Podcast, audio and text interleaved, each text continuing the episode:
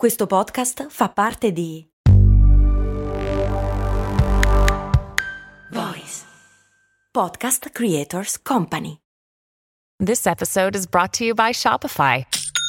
Forget the frustration of picking commerce platforms when you switch your business to Shopify, the global commerce platform that supercharges your selling wherever you sell. With Shopify, you'll harness the same intuitive features, trusted apps, and powerful analytics used by the world's leading brands. Sign up today for your $1 per month trial period at shopify.com slash tech, all lowercase. That's shopify.com slash tech.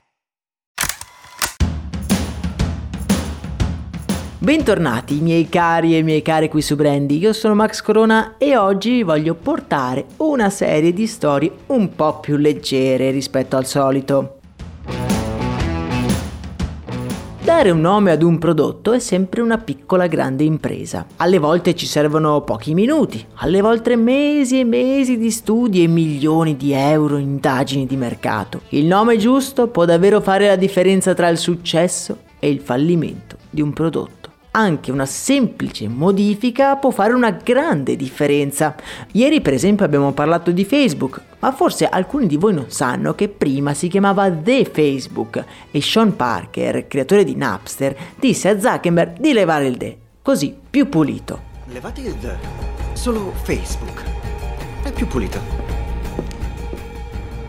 Slogan accattivanti, jingle orecchiabili sono indubbiamente delle armi affilatissime per rimanere impressi nella mente dei consumatori. Ora il nome però è una cosa che muta, è un suono che può prendere vari significati. Lo stesso suono infatti per due persone diverse nel mondo può voler dire completamente cose opposte. Facciamo una piccola carrellata di quelle aziende che si sono un po' perse nella traduzione di marche di prodotti. Tenetevi forte perché alcuni hanno davvero dell'incredibile. La prima protagonista è Mercedes-Benz e il suo sbarco in Cina.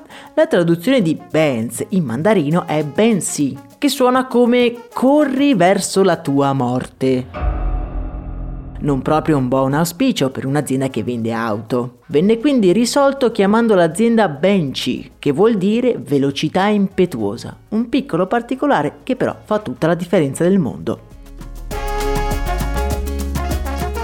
Un altro esempio sono le penne Parker. Avevano uno slogan che tradotto fa più o meno così. Non perderà la penna, tra parentesi, in tasca e quindi non ti metterà in imbarazzo.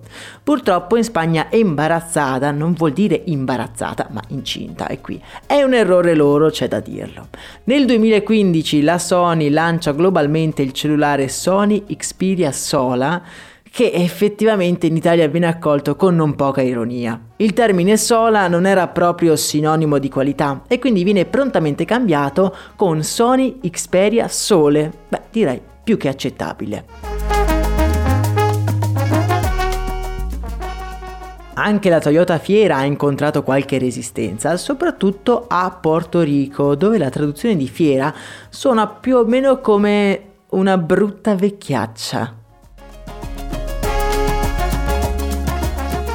E mi piacerebbe sapere quanti anglofoni di passaggio in Ghana hanno deciso di dissetarsi con la P-cola, visto che P nella lingua di Sua Maestà significa pipì, urina.